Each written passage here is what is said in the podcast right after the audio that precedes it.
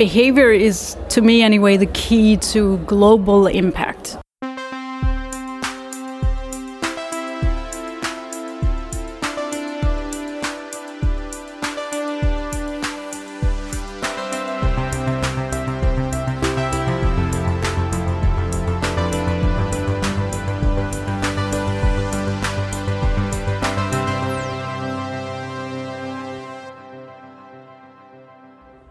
All right. Here, Framtiden is back. Uh, the uh, Swedish interview podcast on uh, future with an optimistic approach. I'm sitting here with Cecilia Krukow, uh, founder and CEO of Krukow Behavioral Design, uh, based in Copenhagen. Welcome to the show. Thank you. Uh, we're at uh, Exponentials 2019, um, a conference uh, by a company called Learnifier. So we're learning about learning today. Can you uh, maybe briefly summarize what you talked about here today? yes, I talked about uh, how nudge and behavior design can be sort of uh, paving the way for change in the future and impact, uh, especially uh, on HR in, in relation to HR, but also in relation to companies reaching purpose and impact, positive impact. You talked about the, the brain as a, a clash between system one or two. Can you explain what you meant by that? Um, well, so the base, basically, of what we are up against when it comes to change and especially behavior change is that that most of our decisions are driven by our surroundings in the moment of choice and not what we know is the right thing.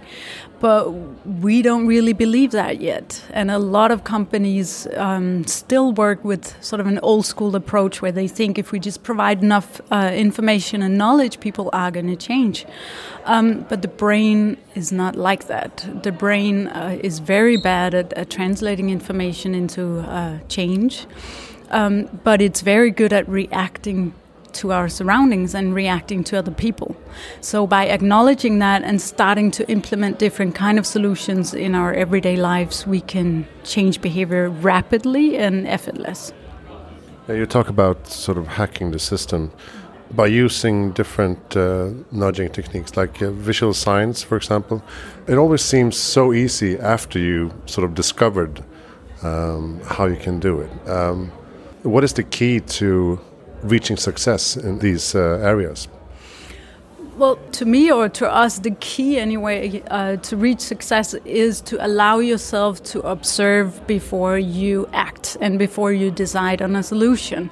Uh, as leaders and as companies, we are trained to come up with solutions really, really fast. So a lot of the times we just jump to conclusion on what is needed to facilitate change but that's that also means that we miss the, the target.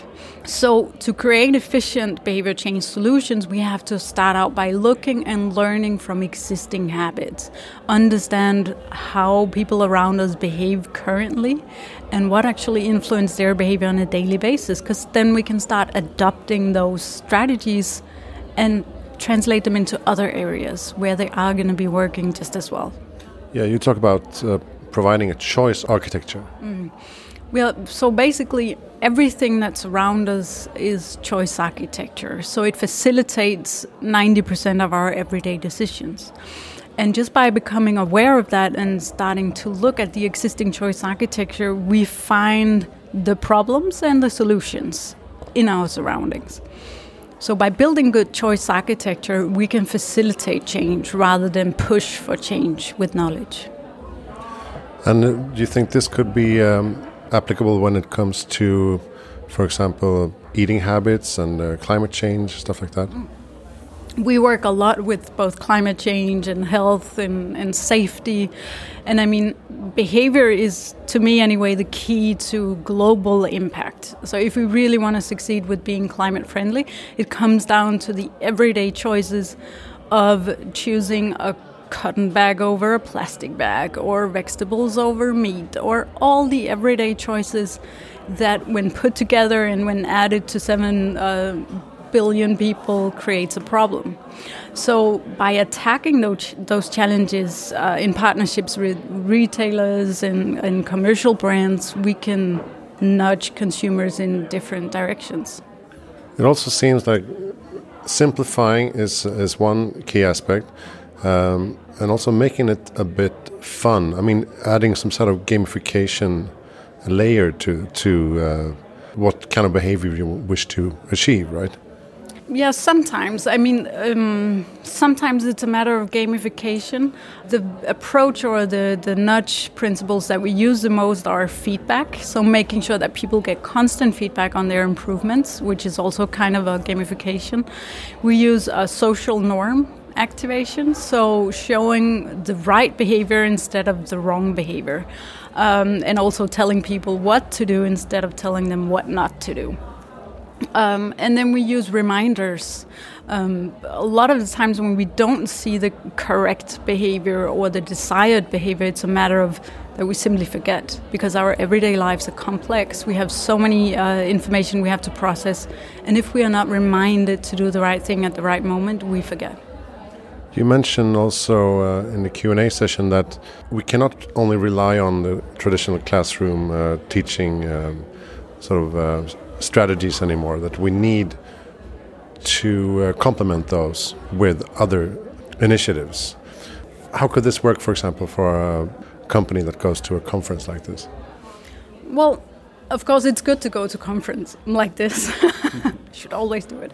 Um, but you just have to know that if you don't support what you've learned with good choice architecture, you're going to fall back to your old habits. So you can be very motivated and then come back home, but the odds that you are going to change based on the new input that you got are only 10%, uh, simply because of the structure of our brain.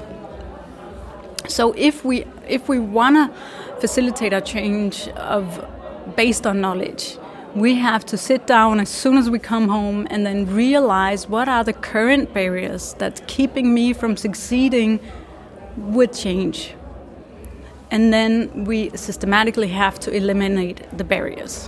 Whether that is that it requires for me to talk to other people or it requires for me to um, have a different work process and so forth. And then we have to design a new system for ourselves or our staff members.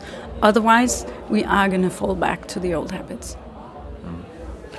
Um, what's your background? How did you uh, find yourself in this uh, industry? Um, I have a master's in communication design from the Royal Danish Design School, but I spent 15 years with scientists within cognitive psychology and behavioral economics, uh, looking at how do we use communication and design at facilitating change rather than creating something beautiful. That's also cool, but it's just not me.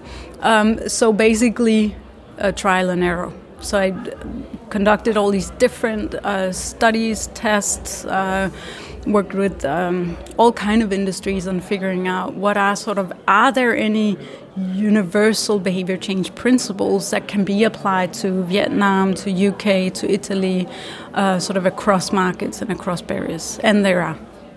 And it's also interesting with uh, uh, e-commerce that many uh, actors think that uh, providing an infinite range of uh, choices is is the perfect solution, while it actually is the, the complete opposite. Yes, very much if we are if people are going to be successful we have to structure a very simple highway or a, a, a, user journey they have to go through so we have to be very sort of uh, gentle with the amount of choices that we offer people and make sure that the ones that we offer them, so reduce the amount of choices that we offer them, but make sure that they align with their basic intentions and ambitions because then we are going to see happy customers, happy employees, and so forth. And I mean, naturally, governments and uh, municipalities they know about these things and they use them in a certain way, but do you think that we could see more use cases for nudging and behavioral design in, in the society? Definitely. I see a great potential in in governments applying these approaches because there are so many public services that are just hopeless. Um, and based on information and based on knowledge, which is not very effective. And but also for corporate companies. A lot of corporate companies are struggling on how to meet the, the global sustainability goals. Um, and here, the nudge approach is brilliant to create effective results that both uh, fuel impact on behavior, but also business results. And I mean, that's important as well. Uh, what's your best tip for making the world a better place in the future? Start designing better choice architecture. That's going to create immediate impact and it's not very costful. Do you have a reading tip on the subject? Uh, yes, three books. The basic book is uh, Thinking Fast and Slow by Kahneman. Uh, the next one is The Design of Everyday Life by Donald Norman. And of course, The Nudge book by Cass Sunstein and Richard Thaler. Who do you think I should interview in a podcast? Tony Robbins. He's like an American super rock star coach. But he's just, so the reason why I said him is because he's the only person where I've, I've been to one of his events. It's like 14,000 people yelling and screaming at the same time, which is the most insane thing I have ever attended, but it really taught me something about myself. Wow. Interesting. Tony Robbins. Yeah, it, it, just before we go, I, I remembered you said something. Um, maybe we can um, send this to the listeners uh, to be a tourist in your own organization and in your own life, to view things from outside and see um, how we can ch change and tweak things. Is that is that a correct way to interpret it? Definitely. I mean, go on a field visit in your own organization because we have no idea how uh, staff members and everybody in our organization how they view things what kind of daily routines they have and so forth. We go on field trips all the time which is the best thing about being a behavioral designer because you get insights into tomorrow i'm going to go and visit uh, truck drivers. Um, to get a po their point of view on how it is to uh, be safe on roads, for example. And that's the most enriching thing to do, that you get insights into other people's habits and lives. Yeah, maybe we should do it in our own homes as well. Like, why aren't we eating more vegetables? Well, first of all, because they're in the bottom drawer that we never care to open. Fridge design is not very health oriented.